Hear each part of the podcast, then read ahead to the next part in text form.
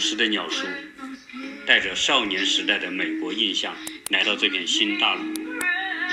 发现这里既不是天堂，也不是地狱，而是一个被距离和想象美化了的国家。这里有许多的惊喜，也有许多的失望，有人性的美，也有人性的不堪。鸟叔要跟你分享他的美国新生活。各位听友，大家好，又到了我跟大家来分享节目的时间。今天呢，跟大家分享一个比较虚的话题，这个话题呢是历史。相关的话题，在当今世界上，可能没有哪一个小国小到那么的小，但是它在国际是国际上所遭受的关注啊是如此的大，以及在国际上发生发挥的作用和影响啊是如此的大啊，这个国家呢就是以色列。那我想很多。对国际事务关注的朋友，或者是对历史关注、对军事关注的朋友，或多或少你都会接触到以色列这个国家的一个一些相关的话题或者新闻。那以色列这个国家有多小呢？到现在为止，它也只有八百八十万人口，还不如我们的一个省会城市人口多。它的面积也只有两万五千平方公里。也就是说，不到两个北京那么大，一个弹丸之地，那么小的少的人口，但是当今世界没有谁可以忽略这么一个小国。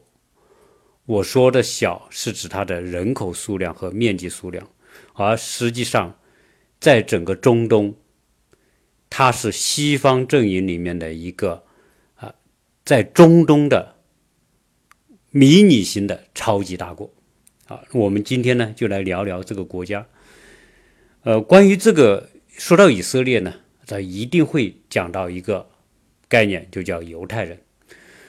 曾经高晓松在他的节目里面讲了两期，哈，在小说里面讲了两期犹太人的历史。呃，当然这个我也听他的节目，说的很好。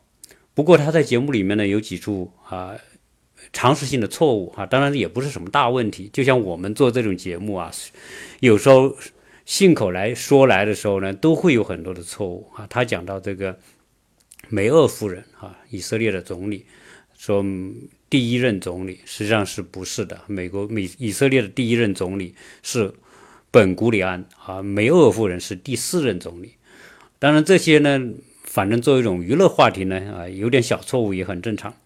那我今天呢，跟大家聊聊这个啊，犹太人和以色列。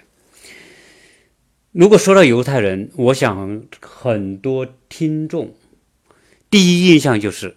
犹太人在二战当中遭受的苦难啊，因为我们都知道二战当中，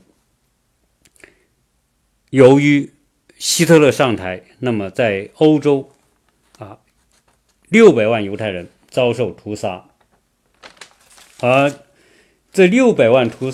遭受屠杀的犹太人带来的一个结果，就是犹太人的建国。所以，呃，当然，但是以色列的历史、犹太人的历史，可不仅仅是啊讲到二战之后到达现在，以色列是一个古国，他在曾经在。三千八百年前，已经在以色列今天的中东巴勒斯坦这个地方就建立了以色列国。那以色列这个国家的历史，它是作为一个古国来说，它曾经存在过。但是犹太人的历史呢，是源远流长，它出现在中东，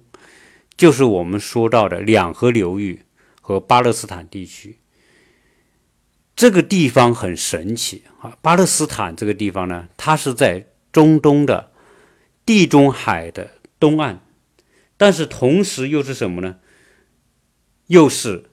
欧洲北边的欧洲、东边的亚洲和西边的非洲这欧亚非三大陆的一个对接点，一个交汇点。所以到今天来说，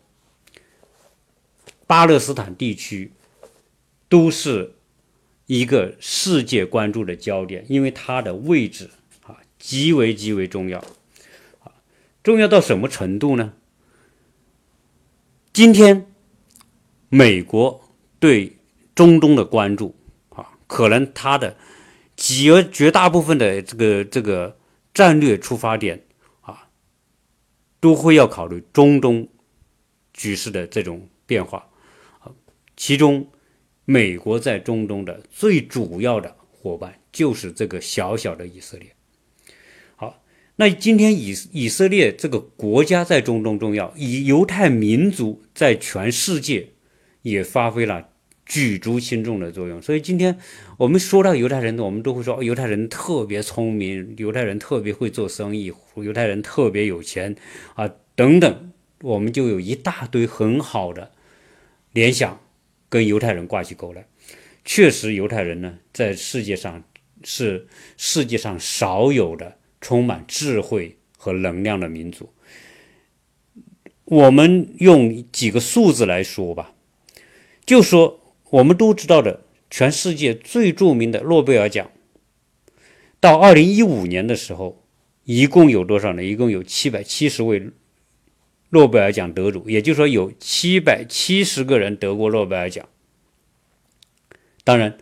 大部分我们知道是欧洲和美国的啊，绝大部分百分之九十五以上都是欧洲和美国的啊，这些人得奖。就是这七百七十位诺贝尔奖得主当中，犹太人有多少呢？有一百五十三位。当然，我说到的是二零一五年之前。那二零一五年到二零一八年呢？这三年当中，可能还有犹太人得奖。所以呢，就是讲到二零一五年，那么七百七十个人当中，就有一百五十三位诺贝尔奖得主是犹太人。那如果按人口比例来算，犹太人有多少人呢？到现在为止，全球犹太人加在一起不会超过两千万人，大概是全世界人口的百分之零点三啊，也就是说，一千个人里面才三个犹太人，但是占世界人口百分之零点三的犹太人获得的诺贝尔奖占全世界的百分之二十。可以想象说，从从人均比例来说，那没有哪一个民族比犹太人在这方面，在诺贝尔奖得主在科学成就方面所取得的成就有如此之高啊！没有第二个国家。高晓松说，我们在华人在美国的华人的智商也是很高的，说通过测试，华人的智商和犹太人是差不多同等的。但是诺贝尔奖得得奖人，当然华人还是很少。但是这个没有办法去证明，说真的是证明说啊，华人的智商就有犹太人那么高吗？啊，或者怎么样？这个没法证明。但是我们只说从一个民族它的能量、它的影响力来说，啊，今天在美国，华人的数量。和犹太人的数量都差不多是五六百万，那犹太人是六百万左右吧，华人也差不多这么多，同样多这个犹这个这个人口都是少数族裔，但是今天在美国政治、经济、文化、传播各个领域里面。那华人在美国的影响力和犹太人在美国的影响力是没有办法放在一个等级去说的啊，因为今天美国的，我们讲到美国的财团，犹太人控制；舆论传播、娱乐、电影，犹太人控制。那新的科高科技领域里面啊，有很多是犹太人。创新，包括我们说的这个很多的呃那些那些大的公司，犹太人控制。在美国历史上有很多人啊，影响美国历史的很多人都是犹太人。那你比比如说这个洛克菲勒，对吧？那像那个巴菲特啊、扎克伯格、索罗斯，这些都是犹太人。在欧洲也有很多犹太人很牛逼。但爱因斯坦，你说他是美国人，美国他已入了美国籍，他也算美国人，对吧？那你说毕加索，艺术家；拉斐尔啊，艺术家；罗斯柴尔德，金融家，啊，等等这一些类似这样的人，那要数就数不清了，就非常多啊。在人类历史上最有影响力的几个人，我们讲科学家，当然爱因爱因斯坦，对吧？是当代现代物理学的创始人，然后比如说弗洛伊德是心理学的啊最有影响力的人物之一。如果说社会学里面，那没有谁像马克思曾经改变世界啊，他们都是犹太人。那犹太人有这么优秀的表现。但是为什么犹太人在建国之前，他的整个三千年的历史会经历那么多的磨难？那我们现在回过头来讲一讲啊，这个犹太人的这个简单的说说他们的历史吧。犹太人是一个非常有历史传统的一个民族，他最早呢，据说啊，他是发源于两河流域。他同属于闪族部落的这个后后裔，和今天的阿拉伯人都属于有一个共同的祖先。他们从两河流域，后来就以放牧为生，慢慢的发展到今天的巴勒斯坦，在巴勒斯坦这边呢就驻扎下来。但是巴勒斯坦这个地方呢，在那个年代。它这个地方的地理环境、自然条件都是很恶劣的，所以经常出现各种灾害。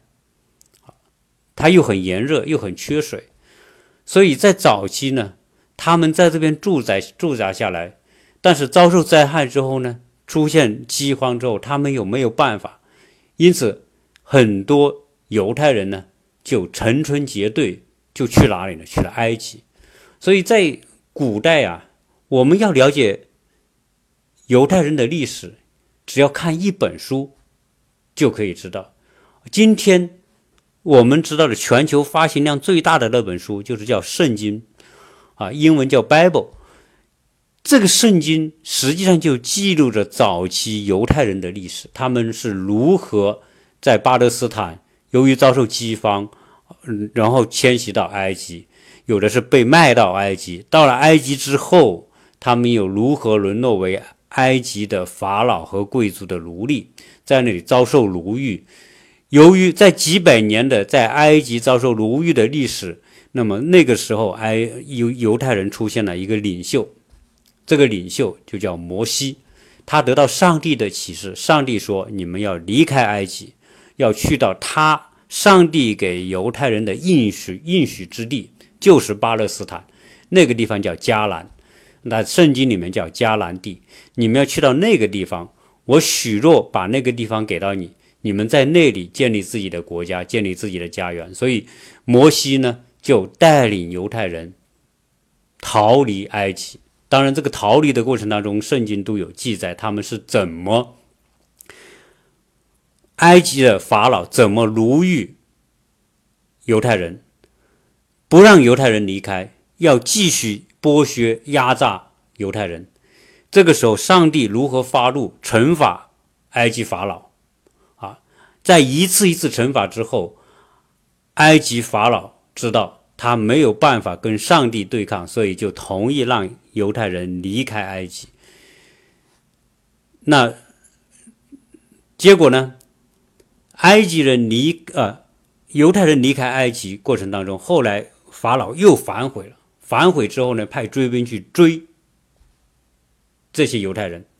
结果上帝的圣经记载啊，上帝发怒，最后呢，就因为他们要从埃及到到路经过西奈半岛到巴勒斯坦去，要经过红海，所以上帝就让让犹太人经过红海，上帝把红海变成一块一一个一个没有水的一条路，然后犹太人过去。结果当埃及追兵追到红海的时候，那个红海的水又复合，结果把埃及法老军队淹死。但这都是属于这这部古书的记录啊，大家有兴趣可以去翻翻这个事。那犹太人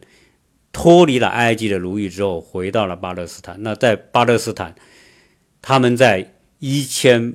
公元前一千八百年以前啊，就是两千多年前，他们在。今天的巴勒斯坦就建立了古以色列国，所以今天以色列说他的故土是巴勒斯坦，就是因为在公元前一千八百多年前，他们曾经在这个地方建立了自己的国家。那在建立这个国家之后呢，他们一直在这边休养生息，啊，过了好几百年。同时，他们也在这里建立了圣殿。哈，我们知道这个，在圣经里面经常会讲到有圣殿。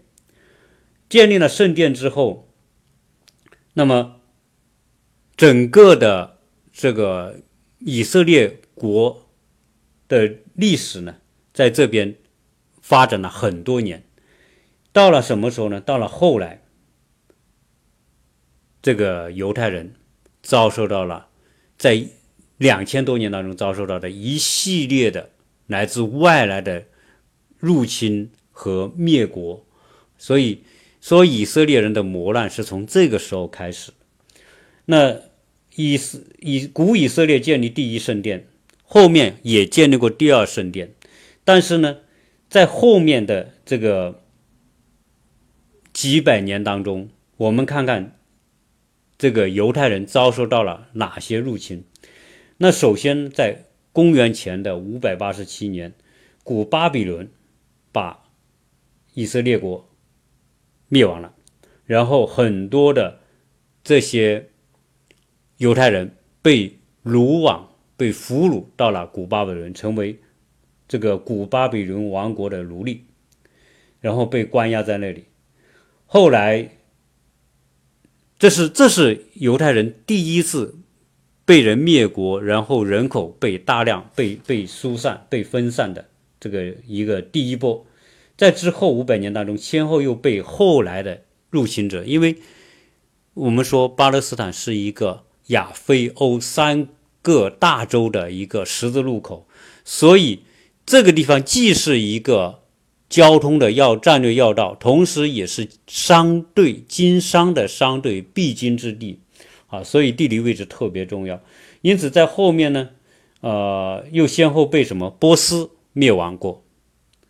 波斯灭亡它之后呢，后来又被什么？又被古希腊的马其顿王国侵占。就是每一次灭亡，他们可能还有人犹太人居住在这里，但是呢，一次一次又被外来的侵略者所占领。在希腊马其顿之后。又出现了，在公元前后啊，又出现了罗马帝国。罗马帝国又征服了巴勒斯坦。那么每一次的征服，就是一次大离散的过程，也是一次被屠杀的过程。那在公元的七世纪，后来兴起阿拉伯帝国，又占领了这个地方。那所以呢，整个这个。古代的中东巴勒斯坦这一段历史，就是犹太人一次一次尝试着想在这边建国生存，又一次一次被打断、被屠杀，然后被流散到世界各地的这么一个过程。那说到这个，他们被离散之后呢，他们的整个路径大概说一说。事实上呢，阿拉伯人，今天我们看到阿拉伯人跟跟犹太人哈在中东打得你死我活啊，几次中东战争，我们等一下可以提到啊，非常的惨烈。但是事实上啊，在早期啊，这个由于宗教的原因，这个以色列就是犹太人和阿拉伯人在历史上他的冲突还真不是那么激烈，就是即便是在伊斯兰教兴起之后，巴勒斯坦被阿拉伯人占领，那么这些穆斯林对这些犹太人还是比较友好的。总体上来说是比较宽容、比较包容，大家相安无事。你信你的犹太教，我信我的伊斯兰教，大家大家崇拜各自不同的宗宗教信仰吧。啊，大家在这里还算是和睦共处生存下去。但是呢，离开了巴勒斯坦的这些犹太人，由于我们讲的古罗马时代。罗马这个时代呢，对犹太人呢是一个非常有有有意思的一个一个经历啊，因为早期的罗马帝国对犹对对犹太教呢，这个因为犹太教是个小教，为什么当时罗马帝国占领巴勒斯坦之后要驱赶那里的人，把他流散到各地呢？因为当时这个基督教刚刚兴起的时候，这个基督教基督教里传播。主要最初也是在犹太人当中传播，所以基督教是在犹太教的基础上发展出来的一个新的教派。但是呢，由于早期这个罗马帝国迫害基督教徒，所以占领这个巴勒斯坦，所以很多在这里的犹太人也一并遭到了这个迫害和驱逐。所以很多人流落到世界各地，他们最早先是到了欧洲，到欧洲的犹太人遭受的结果和在留在巴勒斯坦的这个有什么不同呢？到欧洲的犹太人遭受到的迫害远远大过在留在巴勒斯坦的。这就我刚才讲的，因为巴勒斯巴勒斯坦地区，特别是这个三大宗教的圣地耶路撒冷。大家各信各的宗教，相安无事。但是到了欧洲不一样，因为在古罗马时代，在三世纪的时候，这个基督徒从被迫害、受迫害，到后来君士坦丁大帝皈依基督教，皈依基督教就意味着什么呢？就意味着古罗马把基督教当成合法的。而且后面变成了国教，在古罗马、在君士坦丁、东罗马帝国这种大力推动之下，啊，那么基督教在欧洲得到快速的发展，所以后面的欧洲是主要的基督教的这个发展地，那大部分人都变成基督教徒，而这个时候，犹太教和基督教还是有区别的。那很多人都不知道这个犹太教和基督教到底有什么区别？他们都信上帝呀，但是这里面有很大的区别。犹太人他的圣经只有一本，这一本圣经就是旧约圣经。圣经我们都知道是分旧约和新约。今天你去翻一本圣经，你会看到前面一大半是旧约，这是这一部分的旧约圣经，在基督教。和犹太教他们的内容是一致的，但是犹太教和基督教最大的不同是，基督教有后面有新约这一部分，但是犹太教是没有新约这一部分，因为新约讲的是耶稣诞生之后，啊，那基督教的所谓的三位一体，它有圣父、圣子、圣灵，但是犹太教只相信有圣父。只相信有上帝，是不信耶稣，也不信圣灵。所以这两个宗教源于同一个源头，但是呢，他们最后分化出不同的教义。那所以到了欧洲之后，这些犹太人他们非常顽固的坚持自己的信仰，我只信旧约，我只信耶和华上帝，我不信耶稣。而欧洲后面又成为整个基督教徒这个发展最强大的地方，在欧洲。那这个时候，欧洲各国都把什么？都把基督教作为国教，不管是这个天主教还是后面的新教，大家都以基督教作为国教。那这个时候，基督教是通过大量的传播发展，很快的从一个很小的宗教团体变成一个整个欧洲大陆都都都一统天下的这么一个宗教。他们是因为有大量的传播传福音，但是但是犹太教是不传播，是不做传播的，也不拉人进的。他只是在他们犹太人的圈子里面，也就是说，你是犹出生在犹太家庭，那你你的下一代自然就是犹犹太教徒啊，他是这么自我繁衍的。而基督教呢，是把原来信别的宗教的人都通过传福音的方式把它变成基督徒啊，说白了就是把圈外的人变成圈内的人，而基督呃犹太教呢，犹太人呢，他只在圈内传播。所以到今天为止，犹太教在全世界的数量也没有办法跟基督教相比，就是因为他的这个信仰以及他的传播方式是不同的。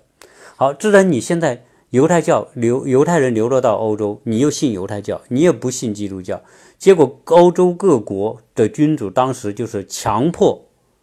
犹太人你要改信基督教，如果不改信，那就把他们驱逐，你就不要待在这个国家啊，或甚至。后面有出现很多的谣传，说这个这个谣传是属于宗教里面的一些纷争啊，说什么说这个犹太人啊，这个这个亵渎基督等等啊，然后又是杀什么婴儿来祭，做做做做祭祭祀啊等等，反正这种东西传的很多吧，结果导致在这个基督徒里面就是说。呃，当时在中世纪啊，就是呃仇视犹太人，然后驱逐犹太人。而犹太人呢，他就是一个以经商为主的，这因为他们没有国家，啊，没有政权，他们走到一个地方，他只有一个共同的东西，就是他们的信仰，他们的这个这个旧约圣经，然后他们信仰这摩西十诫啊，就是这个上帝和犹太人的这个这个立的约等等。他们只信这个东西，他们又很善于经商，当然他们也很守信用。总之，要做成一个好的生生意人嘛，商人嘛，他一定是很守信用。他们很会做生意，而当时各国呢也不给他们拥有土地，所以他们就只能做生意，他们也不种地啊，等等就是这样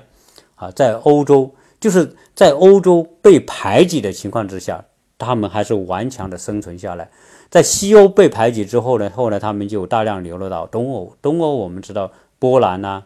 包括俄罗斯啊，包括什么什么保加利亚、罗马尼亚等等这些东欧，哈，后来有大量的犹太人流落过去。流落过去之后，到二战的时候，我们知道，实际上东欧后来也是迫害犹太人的，啊，包括苏联时代也是，也是有很多犹太人被关到这个集中营去的。所以在那种情况之下。才出现了最后一一波，就是犹太人大量的移民到美国。所以移民到今天，在美国有六六百多万犹太人，很多时候就是二战之后移民到美国去的。在此之前，他们都是以在欧洲为主。当二战之后，希特勒屠杀犹太人之后，大量的犹太人就迁徙到了这个美国。加上这个犹太人很会做生意，具有很聚集了很大的财富啊，所以我们要讲到今天，为什么美国会那么支持犹太人？那是因为在二战当中，大量有影响的人为了逃避欧洲战乱来到美国，好加上战后是一个和平时期，那战后的经济快速发展，那所以呢？这个很多犹太人在欧洲，在把欧洲财富带到美国，同时又在美国借助二战之后的机会，快速的壮大和发展。所以到今天我刚才讲的，美国的犹太人有如此大的影响力，首先是在财力上，在财团上，他们是是最有话语权的一群人。今天华尔街的大部分的这个高高层从业者都是犹太人。啊，所以今天才会导致说，我们讲美国是一个资本决定一切的国家，自然美国的资本财团大量的都是被犹太人掌控，所以今天你在美国的政策的制定，你不考虑犹太人的利益是绝对不可能的，才会出现我们说到的后面这个美国承认以色列把首都搬到耶路撒冷，对吧？同时也承认这个有以色列占领格兰高地啊，变成高。有以色列领土等等这些非常敏感的事情，都是美国在支持他。好，这个呢，就我们就讲了一下他的这个整个两千多年，他就是这么一种颠沛流离。但是呢，特别有趣的一个事情是什么呢？是虽然犹太人在这个两千多年的流浪、颠沛流离的历史当中遭受迫害，但是呢，他们的特殊才能又让很多国家对他很青睐啊。所以很多的欧洲的君主当时啊，在中世纪时候，很多君主又讨厌犹太人，又要拉拢犹太人，因为他们手中有有钱，他们会经商。所以当一个国家经济不好、经济萧条、需要发展的时候，他们就会大量的把犹太人招到他们国家去，不管是英国、法国还是德国，都是这样子，把这些犹太人是。招回到，就像我们现在招商引资一样嘛，啊，那个时候也是，哎，你犹太人来了，他们就会做生意，他们就是搞贸易，他们就会活跃当地的经济和市场，所以他们就是这样，需要的时候就把犹太人召集过去，啊，为他们的经济发展做贡献。当然，反对他们的时候呢，就没收他们的财产，驱逐他们，甚至屠杀他们，啊，所以这个民族的苦难呢，啊，他真的是。由于他们在宗教和信仰和文化上坚守他们自己的民族固有的东西，就是他们只信仰犹太教，对吧？他们当然他在文化上，比如说我们都知道，犹太人有一本除圣经之外的第二本书啊，不知道我们听友知不知道？这本书叫塔木德。你今天在网上一搜塔木德，一定会跳出犹太人的犹太人文化的。这种结晶，啊，犹太人的行为准则和价值准则都在这个塔木德这本书里面体现出来。如何做生意，如何跟人交往，如何去建立自己的事业，啊，等等，它就像一本人生教科书。所以犹太人这么厉害啊，他们有两本教科书，一本就是旧约圣经，一本就是塔木德。不管他们流落在任何的。角落，他们都有这两本书，而且这两本书是犹太人一出生从小就要接触的，就是这两本书啊，这两本书就是他们最核心的价值体现，而且他们通过这样一种无形的纽带，把全世界的犹太人可以在他建国的时候能够拧在一起。啊，这个是是是极为极为了不起的啊。这种韧性啊，这个这个民族的韧性，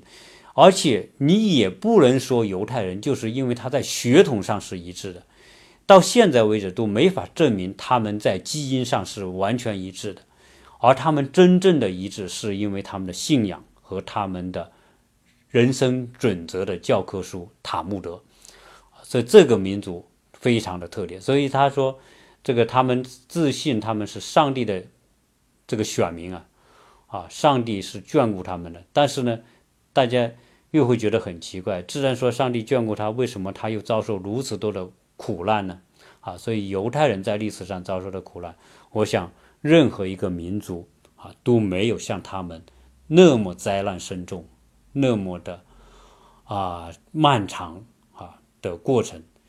那讲到这里之后，来讲讲以色列的复国。这以色列复国呢，是一个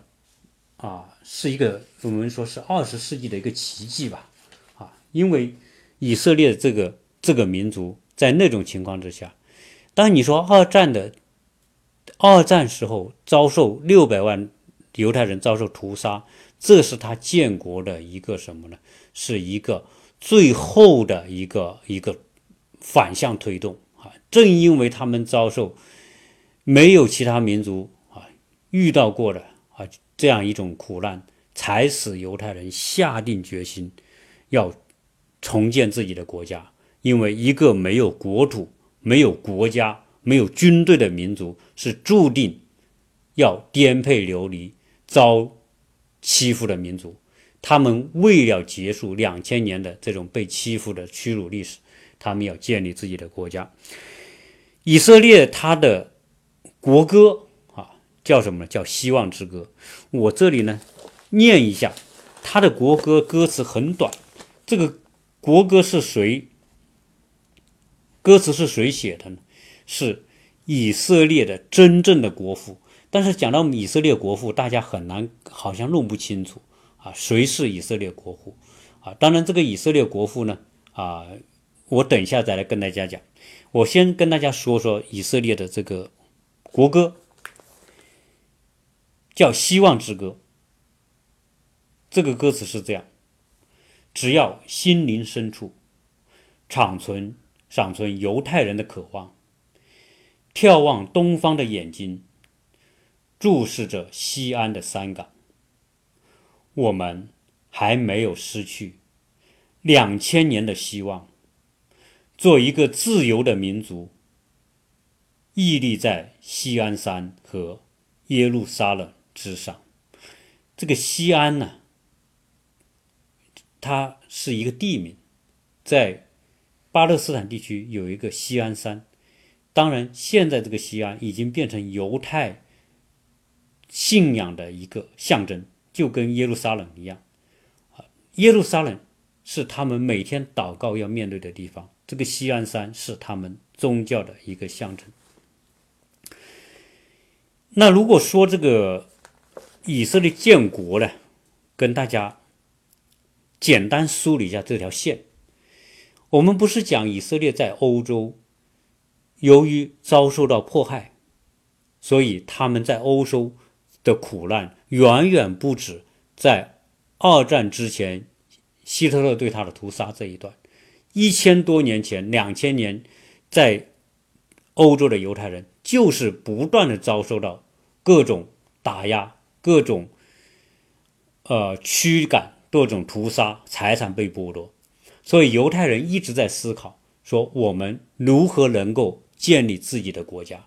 所以这以色列建国，它有一个思想酝酿的过程以及行动的过程。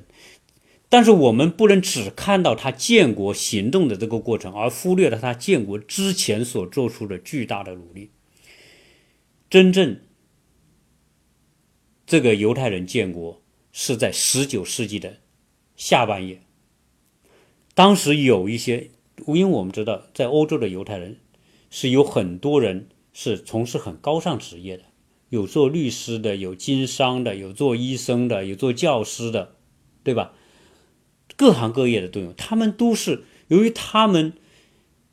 非常懂得经营，所以他们都是当地有非常富裕的阶层。所以有很多有识之士，其中有一个人不得不提，这个人就叫西奥多·赫茨尔。西奥多·赫茨尔，他是严格意义上来说，他是犹太复国之父啊，所以犹太复国主义之父啊，没有这个赫茨尔，可能就没有后面的以色列那么顺利的建立国家啊。这个西奥多·赫茨尔在他再生在世的后面的三十年。他所有的精力就是探讨、研究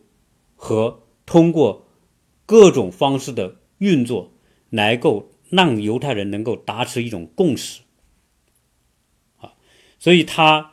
成立什么呢？他本人是个记者，他也是剧作家。那他呢，也写了很多的书。他其中有本书叫《新犹太区》，他。因为当时他去过很多的地方，跟很多的呃有犹太复国倾向的人进行过沟通，后来他得出一个结论：犹太复国的唯一的可能性就是要回到他们的应许之地，就是就是说回到巴勒斯坦，因为他们是巴勒斯坦是他们的应许之地，而且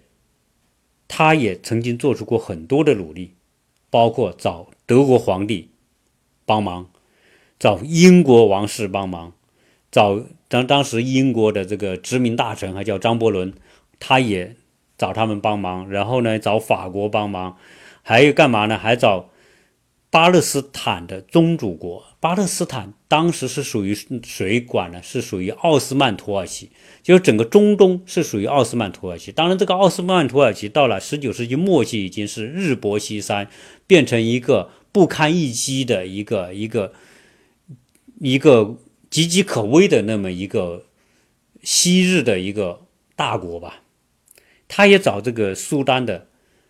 呃，不，那个奥斯曼土耳其的苏丹，也就是。他的皇帝去探讨，你能不能让巴勒斯坦，让我们犹太人在巴勒斯坦建立一个国家啊？你允许我们在这里建立一个国家，我们犹太人、犹太财团愿意用金融手段、用资金来帮助你，奥斯曼土耳其，因为当时奥斯曼土耳其是很弱很弱的一个一个弱国啊。我们都知道土耳其后来凯末尔革命，对吧？在一战期间，那宣布独立，但是他宣布独立的时候，原来巨大的奥斯曼土耳其就完全分解掉了。什么今天的伊朗啊、伊拉克啊、叙利亚，包括这个，包括巴勒斯坦啊，这这些地方就全部就就分崩离析了，就崩溃了。这个国家啊，就最后就剩剩下了今天的土耳其，所以。今天土耳其其实仅仅是当做奥斯曼土耳其的一一小部分而已。好，那么同时呢，他还找什么呢？找找当时这个罗斯柴尔德，大家就知道有本书叫《货币战争》，里面就讲罗斯柴尔德家族这掌控着全世界，拥有全世界最多的财富，多少多少万亿美元等等。啊，是世界真正的首富等等，那本书是这么讲的了。但是在当时的欧洲，罗斯柴尔德家族是真的意义上是最有钱，垄断了整个欧洲金融体系的这么一个家族。当时这个舒尔赫尔茨还去找这个罗斯柴尔德家族的那个，这叫罗斯罗斯柴尔德男爵吧，希希望他能够帮助推动犹太复国。但是当时这个罗斯柴尔德家族最初是并并不相信他的方案是可行的，没有真正拿出行动来帮助他。但总之他做了很多的这个工作。到后面呢，这个赫尔茨还专门成立了一个犹太民族基金基金会，啊，以及后面呢还成立了这个投资公司。啊，巴勒斯坦土地投资公司，他一直在坚持，当然呢，也一直获得这个很多犹太人的这种这种捐助。他有钱之后呢，一直在努力的推动和宣传这个犹太复国。同时，在那个时代，在十九世纪的末期，犹太人已经有一些民间组织，通过这些获得的捐助干什么呢？在巴勒斯坦开始购置土地。购置土地之后呢，就鼓励很多犹太人陆续的移民或者是返回巴勒斯坦，这是犹太复国非常重要的一个前提。一直到什么呢？一直到二战之前，这个地区由于这个赫茨尔他们所做出的努力，以及犹太这些复国团体所做出的努力，因为他们在巴勒斯坦买了地，所以。导致每年有大量的犹太人返回巴勒斯坦他们的故土，所以在犹太复国，就是在以色列建立之前，也就是在二战之后，这个地方已经聚集了几十万的犹太人，啊，这几十万的犹太人是以色列建国非常重要的基础，没有这几十万人返回。巴勒斯坦就没有后面犹太人在巴勒斯坦地区建国的这种可能性啊，所以真正讲到犹太复国之父，这个人叫西奥多·赫茨尔。但是呢，这个赫茨尔在一九零四年就去世了，但是他的犹太复国事业一直在推动。好，到了二战的时候，二战结束了，这个中东巴勒斯坦地方，你看，奥斯曼土耳其解体了，那么这个地方中东这个地方被谁管呢？有两个国家，一个是英国，巴勒斯坦就变成了英国的殖民地啊。约旦、沙特这些地方呢，就属于法国管的地方。那既然是英国管的地方，那么这个时候，由于犹太人越聚越多，就跟什么呢？就跟一直生存在这里的阿拉伯人形成冲突，所以。犹太人和阿拉伯人的冲突，并不是几千年来就一直冲突，只是在二战之后，由于这个巴勒斯坦这个地方狭小，而你几十万的犹太人移民到这里来，就挤压了犹太人的空间，所以他们是因为这种原因而起了不断的冲突。他们在宗教上，实际上最初起这种。冲突的根本原因还不在于我们今天看到好像宗教上的势不两立，还不是，是因为现实的这种这种冲突啊，空间被别人挤压。那这个阿拉伯人就说：“你你你现在这么多的犹太人来到这个地方，这是我们阿拉伯人的土地。你犹太人一公元前一千八百多年前，虽然你们建国，后面两千多年你们都没在这里。”啊，这两千多年是我们阿拉伯人生活的地方，所以阿拉伯人就认定巴勒斯坦是我们阿拉伯人的地方。但是犹太人认为那是我复国的地方，是我的应许之地。所以这样一来，就是空间争夺上引起了今天阿拉伯人和犹太人之间的这种我们说的这种冲突吧。好，讲到这里，我们就讲讲这个这个以色列这个国家的建立。但是呢，由于话题很长，我想呢，啊，分另外一集来讲，这个犹太人是如何创立了二十世纪的这个奇迹，就是建立以色列这个国家的，就是以色列在灭亡两千多年之后，还能够在那个地方建立自己的国家，啊，这个被称为二十世纪人类的一个奇迹。这个奇迹是怎么发生的？我们在下一期里面跟大家分享。